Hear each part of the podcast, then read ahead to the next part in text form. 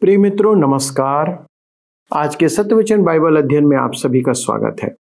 मित्रों मुझे पूरा विश्वास है कि आप इन अध्ययनों के द्वारा लाभ प्राप्त कर रहे हैं और परमेश्वर की नज़दीकी का जीवन जी रहे हैं। हमने पिछले अध्ययन में यशायाह भविष्यवक्ता की पुस्तक का अध्ययन आरंभ किया था और उसके परिचय के पहले भाग को देखा था। आज हम परिचय के शेष भाग से आरंभ करते हुए पहले अध्याय को भी आरंभ करेंगे। हम इस बात को जानेंगे कि परमेश्वर ने जितनी भविष्यवाणियां अपने दासों के द्वारा करवाई थी वे अपने समय पर पूरी होते जा रही है और बची हुई शेष भविष्यवाणियां भी अपने समय पर पूरी होंगी। पर आज हमारे लिए एक प्रश्न है कि क्या हम उन भविष्यवाणियों पर विश्वास करते हैं। भविष्यवाणियां एक प्रकार से हमारे लिए भविष्य की चेतावनी है कि हम उन्हें जानकर सही और उचित निर्णय लें और अवसर को जो हमें दिया गया है बहुमूल्य समझें। आज हम परमेश्वर को न्यायालय में संसार से या दूसरे शब्दों में अपने विश्वासियों से एक प्रश्न करते हुए पाएंगे। परमेश्वर आज हमसे भी यही प्रश्न पूछना चाहता है कि क्या हम परमेश्वर को पहचानते हैं। चलिए मित्रों हम इस अध्ययन को आरंभ करते हैं जिसका आरंभ बड़े ही करुणामय शब्दों से होता है, जिसमें परमेश्वर अपनों से अपने लोगों से प्रश्न करता है कि क्या हम उसे पहचानते हैं। आइए अपने अध्ययन को आरंभ करें। मित्रों पिछले अध्ययन में हमने यशायाह नबी की पुस्तक उसके परिचय भाग एक को देखा था। आज के इस भाग के कारण स्वतंत्र विचारवादी आलोचकों ने द्वितीय यशायाह की कल्पना की थी। विषय में परिवर्तन का अर्थ यह नहीं कि लेखक बदल गया है। यह एक रोचक बात है कि उन्नीस सौ वर्षों तक द्वितीय यशायाह का कहीं नाम नहीं था। यूहन्ना एक अध्याय उसके तेईस पद में यूहन्ना इस भाग को यशायाह द्वारा लिखा गया कहता है। लूका के सुसमाचार चार अध्याय उसके सत्रह से इक्कीस में हमारे प्रभु यीशु ने इसे यशायाह के वचन कहा। प्रेरितों के काम अध्याय आठ में हम देखते हैं कि फिलिपूस ने यशायाह के द्वारा लिखित भाग से कुश देश के अधिकारी को प्रभु यीशु का बोध करवाया था। ऐसे अनेक संदर्भ यशायाह को ही इस पुस्तक का लेखक सिद्ध करते हैं। यशायाह ने अनेक स्थानीय घटनाओं की भविष्यवाणी की थी।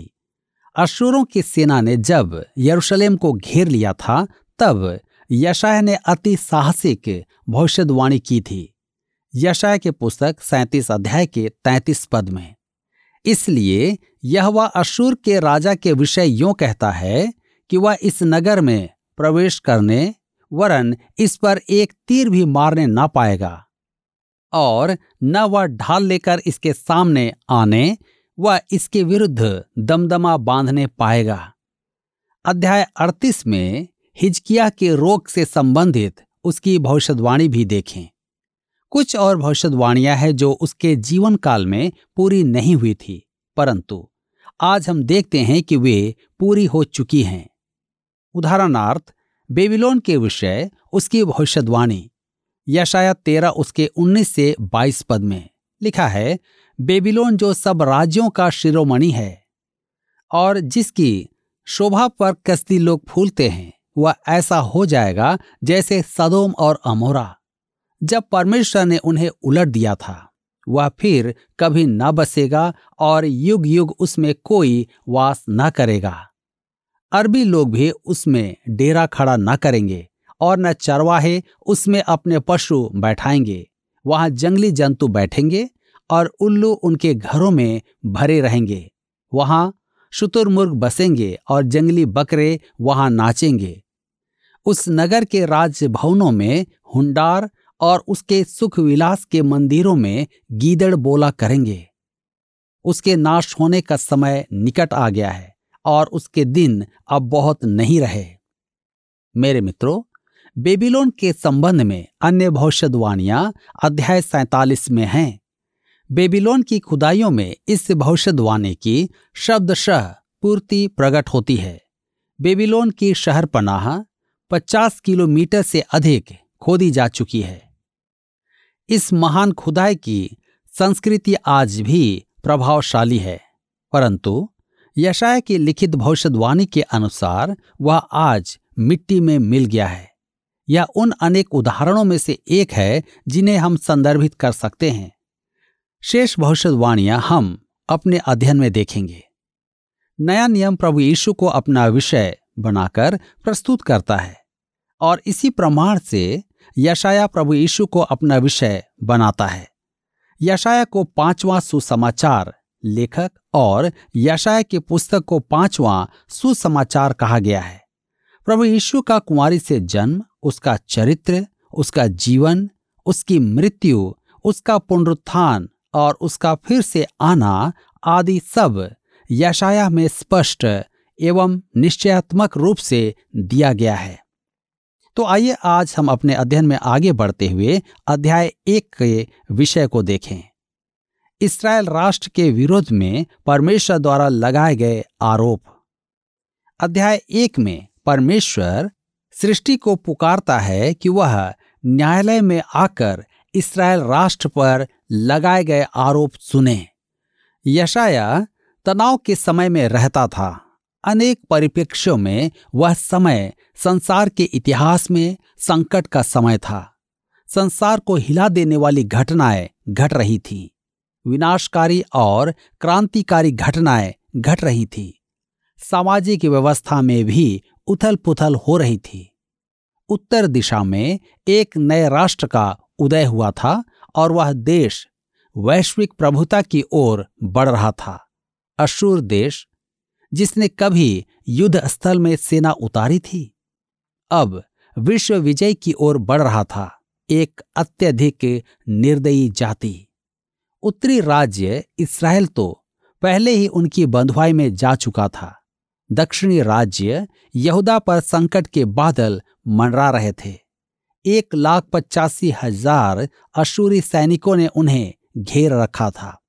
ऐसी निराश और कठिन परिस्थिति में हिजकिय्याह मंदिर में आकर परमेश्वर से प्रार्थना करता है।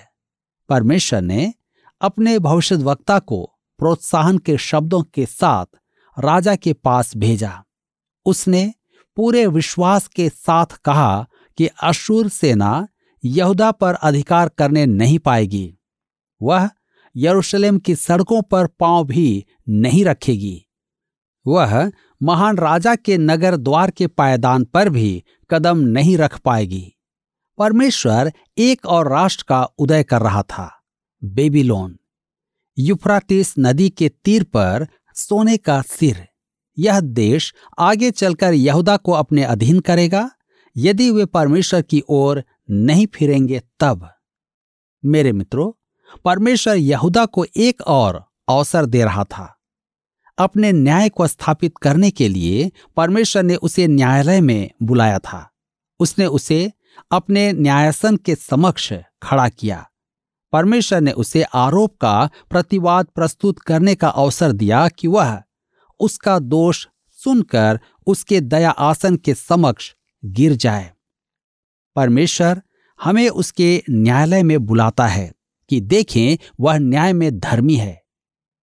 आज इस पीढ़ी के लिए अच्छा होगा कि वह न्यायालय में जाकर परमेश्वर को न्याय के आसन पर बैठा देखे, जो एक रोमांचकारी दृश्य है। संसार के विचारों में परमेश्वर न्याय आसन पर नहीं बैठा है।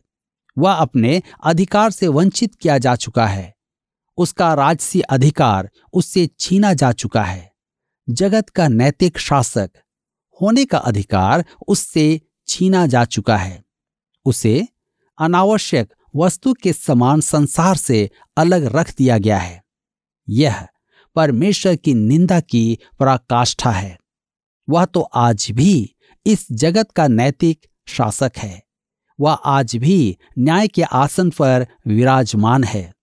उसने उसे त्यागा नहीं है। वह पाप का दंड देता है। यशायाह उन सिद्धांतों को लिखता है जिनके आधार पर परमेश्वर जाति जाति का न्याय करता है। परमेश्वर राष्ट्रों को उठाता है और गिराता है। आज संसार के राज्य शैतान के हैं, परंतु परमेश्वर उन पर प्रभुता करता है। परमेश्वर ने महान जातियों अर्थात राष्ट्रों को उठने दिया और शैतान को भी उनका दुरुपयोग करने की अनुमति दी। परंतु जब उन्हें दृश्य से हटने का समय आ गया तो परमेश्वर ने उन्हें निश्चय ही हटा दिया। शैतान उसे रोक नहीं पाया।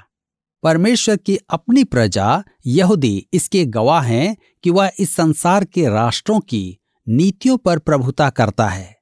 जब इसराइल लाल सागर पार कर रहा था तब उसने मूसा का गीत गाया था। मुझे उसकी एक अभिव्यक्ति बार बार ध्यान आती है, यहोवा युद्ध करता है। जी हाँ, वह है और वह पाप से समझौता नहीं करता है। वह पूरे रोष के साथ पाप के विरुद्ध आ रहा है। आज यदि मनुष्य यशायाह के साथ कहे, यशायाह छह अध्याय के एक पद के अनुसार, मैंने प्रभु को बहुत ही ऊंचे सिंहासन पर विराजमान देखा, तो उसके लिए एक आशा है। यशायाह एक अध्याय के एक पद में लिखा है, आमोस के पुत्र यशायाह का दर्शन जिसको उसने यहूदा और यरूशलेम के विषय में उज्जियाह, योताम, आहाज और हिजकिय्याह नाम यहूदा के राजाओं के दिनों में पाया। मेरे मित्रों, सबसे पहले तो इस बात पर ध्यान दें कि यह एक दर्शन था जो यशायाह ने यहूदा और यरूशलेम के विषय में देखा था। आप शायद जानते होंगे कि यहूदा और यरूशलेम इस्राएल देश में है। यह संदेश हमारे लिए भी महत्वपूर्ण है। उज्जियाह, योताम, आहाज और हिजकिय्याह नामक यहूदा के राजाओं के दिनों में। उज्जियाह यहूदा का दसवां राजा था। वह पवित्र स्थान में प्रवेश करने के कारण कोढ़ी हो गया था। पवित्र स्थान में प्रवेश करना राजा के लिए भी वर्जित था, तथापि उज्जियाह एक अच्छा राजा गिना गया था। परंतु उज्जियाह का पोता आहाज अच्छे राजाओं में नहीं था।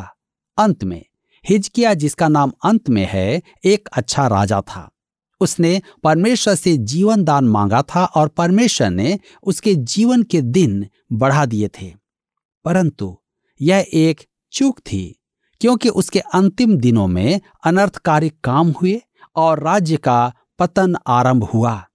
यशायाह एक अध्याय के दो पद में लिखा है, हे स्वर्ग सुन और हे पृथ्वी कान लगा, क्योंकि यहोवा कहता है, मैंने बाल बच्चों का पालन पोषण किया और उनको बढ़ाया भी, परंतु उन्होंने मुझसे बलवा किया। परमेश्वर इस भविष्यवाणी को अति महिमामय रूप से आरंभ करता है। यह यहूदा के विरुद्ध परमेश्वर का न्याय है।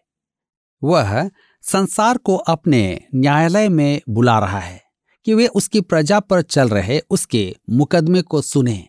परमेश्वर किसी भी काम को न तो छिपकर करता है और न ही अंधेरे में करता है। यह भाषा व्यवस्था विवरण के अध्याय बत्तीस के आरंभ जैसी है।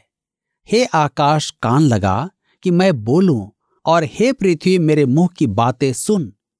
जब परमेश्वर ने इसराइल को उस देश में रखा था, मिस्र देश से निकलने के बाद, तब उसने उन्हें वहां बसे रहने के लिए कुछ शर्तें समझाई थी।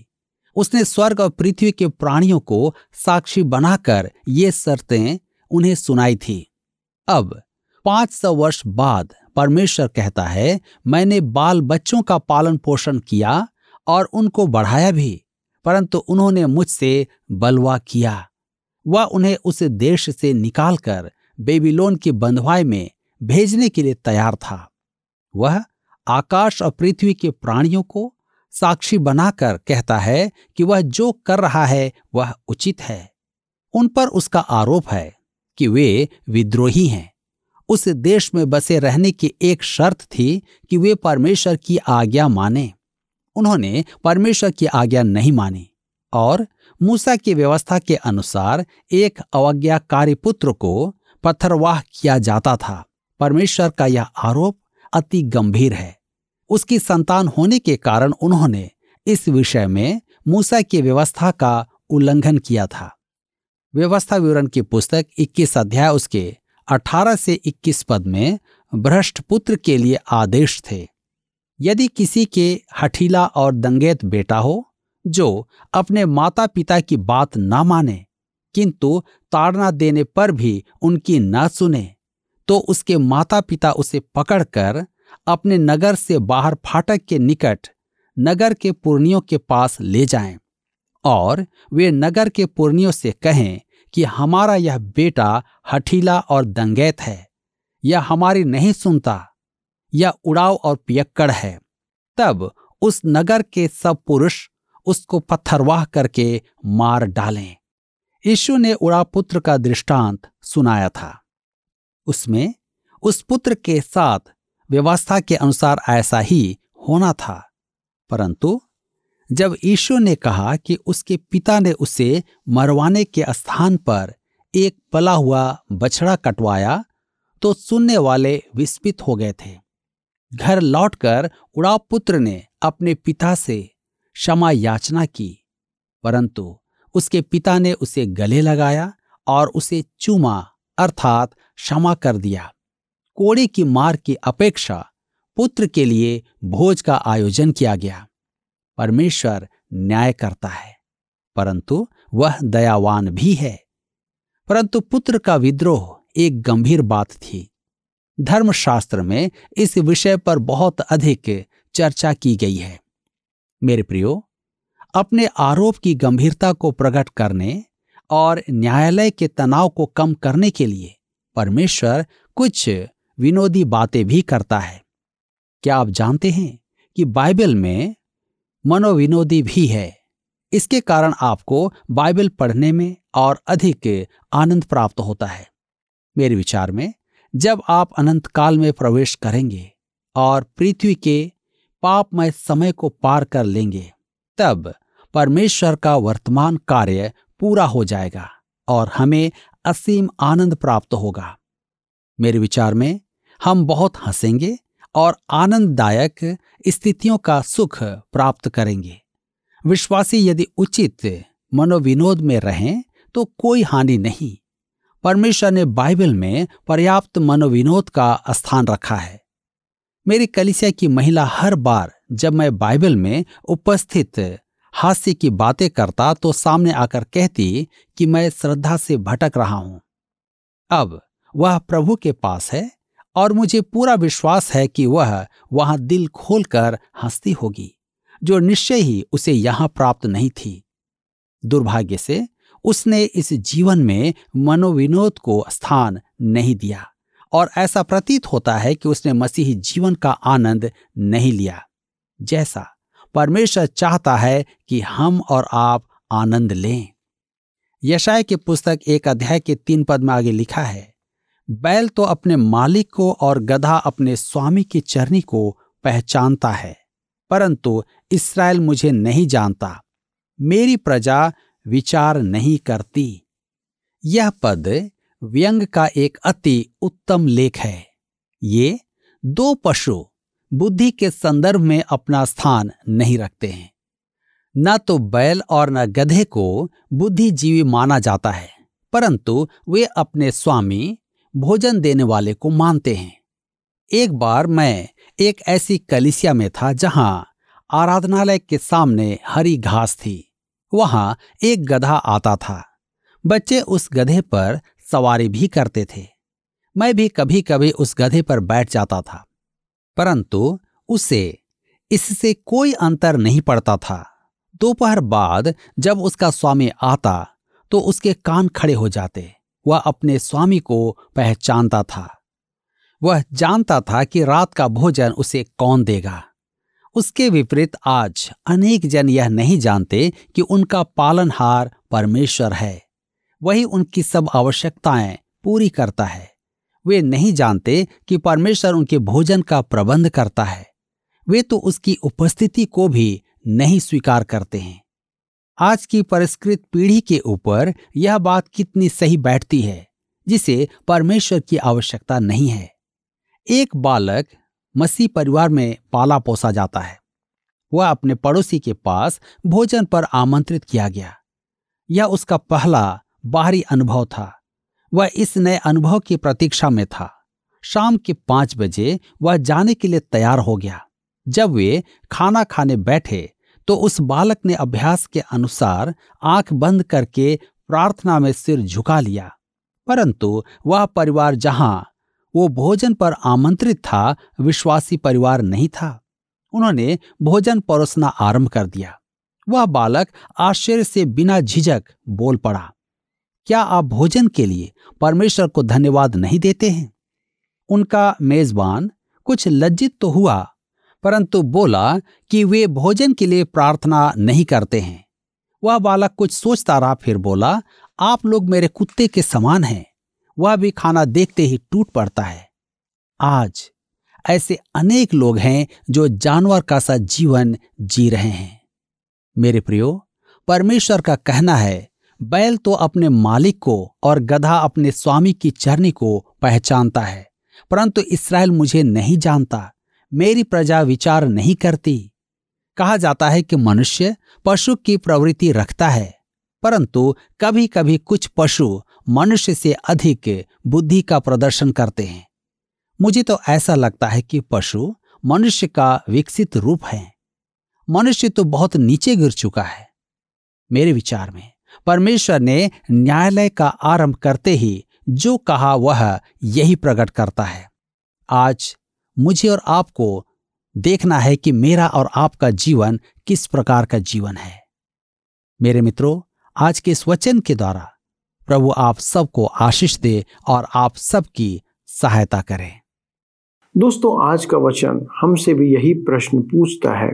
जब परमेश्वर कहता है कि मैंने अपने बाल बच्चों का पालन पोषण किया, उन्हें बढ़ाया, पर उन्होंने मुझसे बलवा किया, क्या आप और मैं इस बात को जरा भी महत्व देते हैं कि हमारा जीवन, पालन पोषण, भोजन, नौकरी इत्यादि सब कुछ परमेश्वर के द्वारा हमें प्रदान किया गया है?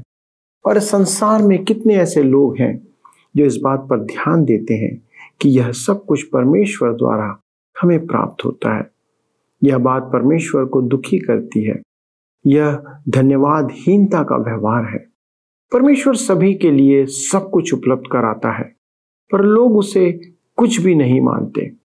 आगे वह उन सारे मनुष्यों की तुलना बैल और गधे से करता है कि वे तो अपने मालिक को पहचानते हैं, पर मेरी प्रजा के लोग मेरा विचार ही नहीं करते। दोस्तों, आज आप अपने आप को किस भाग में पाते हैं? क्या आप परमेश्वर को पहचानते हैं, या आप जानते हैं कि किसने आपको जीवन दिया है? कौन है जो प्रतिदिन आपकी थाली में भोजन परोसता है? किसने आपको स्वस्थ रखा है? किसने आपको बुद्धि और ज्ञान दिया है कि आप अपना कार्य कर सकें? यदि आप नहीं जानते तो आपको जानना चाहिए कि एक परमेश्वर है जो इस संसार का स्वामी और शासक है। उसी ने आपको बनाया और आपको संभालता है। आज आप उस परमेश्वर की अदालत में खड़े हैं जो आपसे प्रश्न पूछ रहा है, क्या आप उसे पहचानते हैं? दोस्तों, परमेश्वर को ना मानना ही एक बहुत बड़ा पाप है, और उसे ना पहचानना दूसरा। यह तो सोने पे सुहागा वाली कहावत को सिद्ध करता है। पर दोस्तों, मेरा विश्वास है कि आप परमेश्वर को जानते और पहचानते भी हैं, इसलिए आप उसके वचनों को सुनने और मानने के लिए इस कार्यक्रम में भाग लेते हैं। आइए प्रार्थना करें कि हमारे जीवन में कभी ऐसा अवसर या दिन नहीं आए जिसमें हम अपने मालिक, अपने सृष्टिकर्ता को भूल जाएं। आइए प्रार्थना करें। हमारे स्वर्गीय पिता, हम धन्यवाद देते हैं प्रभु कि प्रभु आपने जगत की उत्पत्ति से हमें चुन लिया। हर एक को प्रभु आपने नाम लेकर बुलाया है। प्रभु जी, हमारे सामने संसार में अनेक ऐसी बातें हैं जो हमें आपके विश्वास से दूर करने के लिए सक्षम है, परंतु पिता परमेश्वर, आज हमारी विनती प्रार्थना है कि ना केवल हम प्रभु आपको पहचाने, आपको जाने, परंतु आपके साथ साथ आपके वचन के अनुसार सदा चलते रहें। प्रभु, धन्यवाद देते हैं कि आपने हमारे सारे लोगों को जो हमारे दर्शक हैं अपनी आशीषों से परिपूर्ण किया है। लेकिन प्रभु, हमारा प्रार्थना है कि आप उन सब लोगों के भी साथ हो जो विभिन्न प्रकार की परेशानी और विपत्तियों से जूझ रहे हैं। प्रभु, आप ही ऐसा कर सकते हैं। इसलिए ये विनती हमारे उद्धारकर्ता प्रभु यीशु क्रिस्ट के नाम से आपके सन्मुख में रखते हैं। आमीन। प्रिय दोस्तों, आपको आज का कार्यक्रम कैसा लगा, इस बात को हम आपसे जानना चाहते हैं और आप इस बात को हमें पहुंचाने के लिए हमारे फ़ोन, एस एम एस या पत्र का उपयोग करें। अगले प्रसारण में इस अध्ययन को हम आगे बढ़ाएंगे। तब तक परमेश्वर के साथ चलते रहें। प्रभु आपको आशीष दे।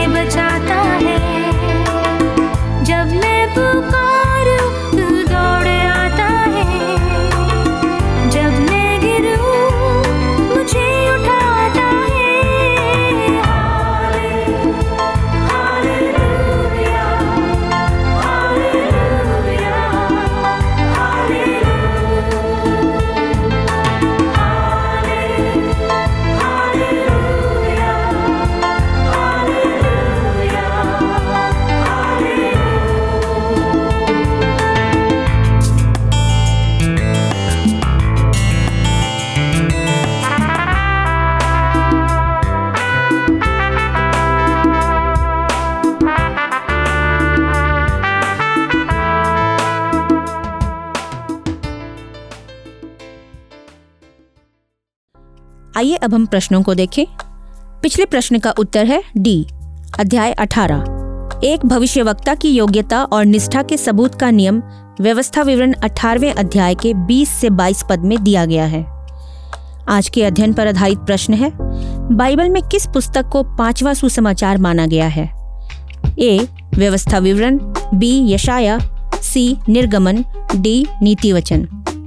मित्रों, इस प्रश्न का उत्तर हमें कल सुबह छह बजे से पहले विकल्प ए, बी, सी या डी के साथ अपना नाम, पता, स्थान के साथ nine six five one four three three three nine seven पर एस एम एस या व्हाट्सएप करें।